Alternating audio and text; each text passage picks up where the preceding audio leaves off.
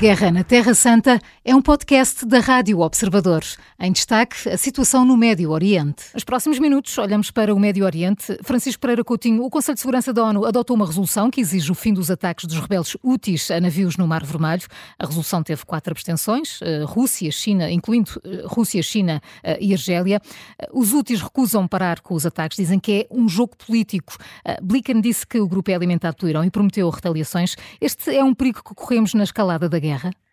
Sem dúvida, é um perigo real. Eh, os Houthis eh, são um grupo não estadual que opera a partir do Líbano e que tem tido imenso sucesso militar nos últimos anos. Estiveram envolvidos eh, numa guerra civil no Líbano, que também teve uma dimensão internacional com a intervenção de vários Estados árabes, como os Emirados ou a Arábia Saudita, e neste momento controlam a capital do Líbano e estão fortemente armados pelo Irão e têm utilizado esse armamento para atacar a navegação internacional num estreito absolutamente essencial para a navegação internacional eh, junto ao Golfo de Aden. E, e, portanto, o Conselho de Segurança intervém e, e, os Estados Unidos, neste momento, estão a liderar uma coligação internacional para procurar restabelecer a navegação internacional eh, e tem tido algum sucesso, mas, uh, repito, estamos a falar de um grupo não estadual particularmente agressivo uhum. e muito perigoso porque tem atacado navios, navios mercantes. Não? Eh, entretanto, Vitor Gabriel Oliveira, o Tribunal Internacional de Justiça já começou a julgar o caso apresentado pela África do Sul que acusa Israel de genocídio na faixa de Gaza e que pede que Tel Aviv cesse de imediato as operações militares no enclave. A defesa de Israel está marcada para amanhã. Eh, que consequências é que isto pode ter para o governo de Netanyahu?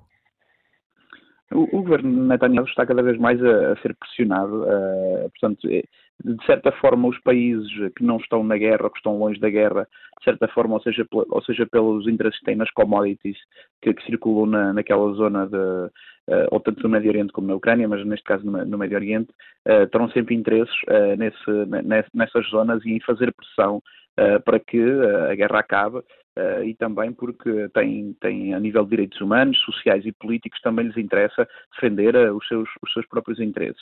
Um, e, e, a nível, de, a nível de, de, da visita de António Blinken, por exemplo, uh, ao território, António Blinken continua, continua a tentar pressionar Israel para que uh, possa, de certa forma, manter-se uh, manter-se uh, num, futuro, num futuro próximo o mais neutro possível, para que Israel possa parar os bombardeamentos e para que possa ficar de forma neutra. Foi isso que defendeu, foi isso que defendeu junto de Mohamed Abbas, para que Israel possa apoiar os Estados Unidos na, nessa, nessa intenção de criar dois Estados, e é isso que António Blinken tem feito nestes últimos meses.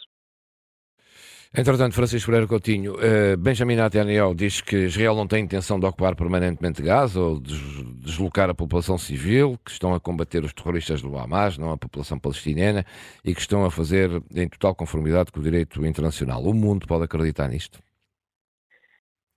Claramente que não. Claramente que não. Um, aliás, este, este processo no Tribunal Internacional de Justiça ele é iniciado pela África do Sul e isto é um momento importante para as relações internacionais.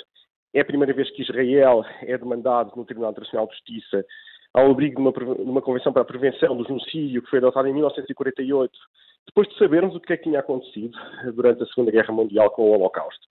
E, portanto, isto é um momento particularmente problemático também para Israel por essas, por essas razões. Mas uma das, uma das razões que alimenta este processo, como eu referia, tem a ver com uma série de declarações que têm sido feitas por membros do gabinete de Netanyahu, são declarações que apelam um, ao deslocamento forçado de populações, à expulsão de populações palestinianas, uh, inclusivamente algumas delas podem ser qualificadas como declarações que incitam ao próprio, ao próprio genocídio.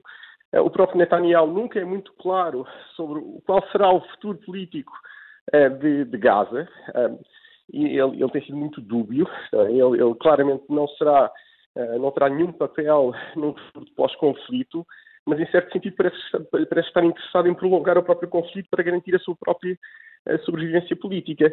Então, é sempre muito difícil nós conseguirmos interpretar eh, as declarações de Netanyahu como não de alguém que está profundamente apressado à sua direita, à sua esquerda, e que no fundo procura ajudar a sua sobrevivência política. E isso obviamente tem tido custos enormes para Israel que se refletem neste momento neste, neste processo que se inicia hoje, as, as audiências uh, na AIA, no Tribunal Internacional de Justiça, sobre a questão do genocídio. Portanto, Claramente isto é um problema. Blinken indicou isso como uma linha vermelha. Obviamente eh, não podemos aceitar limpezas étnicas, genocídios, obviamente, na, na comunidade internacional e Netanyahu tem repetido a exaustão que Israel não pretende fazer, mas na verdade aquilo que nós temos observado são violações sucessivas do direito internacional, ainda que possamos chegar à conclusão que não qualificam como, como genocídio.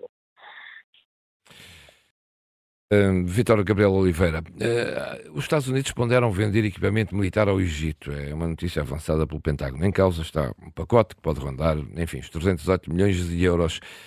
Qual é a importância do Egito e qual é mesmo o objetivo de fortalecer o Egito da parte dos americanos? O, o, Egito tem uma importância fulcral, não é? Tanto o Egito e a Arábia Saudita são, uh, no dia em que, penso eu, o Egito e a Arábia Saudita fizerem uma pressão mais comprometida sobre aquela região. Portanto, Israel tem estado, tem estado a gerir o conflito quase de forma, de forma única, não é? Portanto, de forma eh, sem, sem muita pressão dos países à volta, não é? Portanto, há ali alguns países naquela região que estão com o bloco ocidental e outros que estão com o bloco não ocidental, sendo que, sendo que o Egito, fazendo fronteira com, com, com Israel uh, e estando no, portanto, tendo uh, parte da costa do Mar, do Mar Vermelho, uh, os, os Estados Unidos sabem que a médio prazo vão necessitar de mais de mais apoio geopolítico naquela, naquela zona e o facto de, de, de fornecerem, de fornecerem armas uh, ao Egito vai-lhe permitir uh, estarem mais dentro de, terem mais apoio naquela, naquela região. Só para termos, só para termos uma ideia, um, e isso foi, foi veiculado hoje na, na imprensa internacional e ontem, portanto, o, as forças especiais americanas e e do Reino Unido evitaram, evitaram portanto, um ataque em larga escala na, naquela região do Mar Vermelho. Para percebermos do outro lado do Golfo, uh, já no Mar Mediterrâneo, os Estados Unidos têm dois porta-aviões. Portanto, uhum. uh, o Egito é, é um país fulcral nesta estratégia geopolítica e militar dos Estados Unidos nesta, nesta região.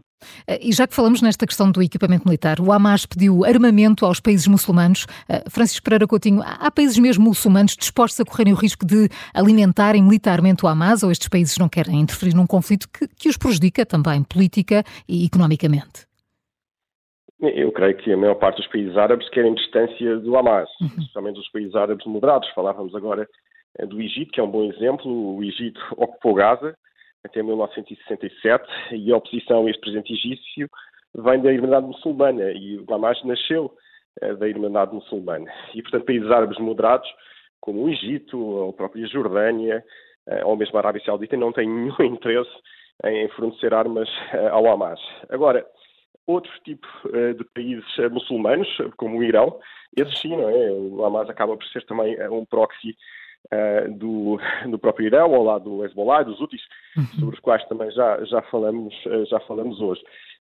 Mas, mas aí, claramente, há aí um casamento de conveniência, porque nem sequer estamos a falar uh, de ramos do Irão que, são, que sejam os mesmos, uns são xiitas, outros são uh, sunitas, uh, e, e, e, como se sabe, esta intervenção de 7 de outubro, este massacre de 7 de outubro, terá sido feito sem ser sob instruções diretas do, próprio, do próprio Irão, mas claramente o Hamas foi financiado pelo Qatar, que é um outro uhum. país árabe e também muçulmano, e, e fortemente armado por parte do, uh, do Irão e, claro, desde 7 de outubro eles têm apelado ao levantamento da rua árabe sem grande sucesso, uh, felizmente, e vão continuar a fazê-lo. A Guerra na Terra Santa é um podcast da Rádio Observador. Vai para o ar de segunda a sexta, depois do noticiário das nove e meia da manhã e tem nova edição depois da síntese das quatro e meia da tarde. Está sempre disponível em podcast. Eu sou a Maria João Simões.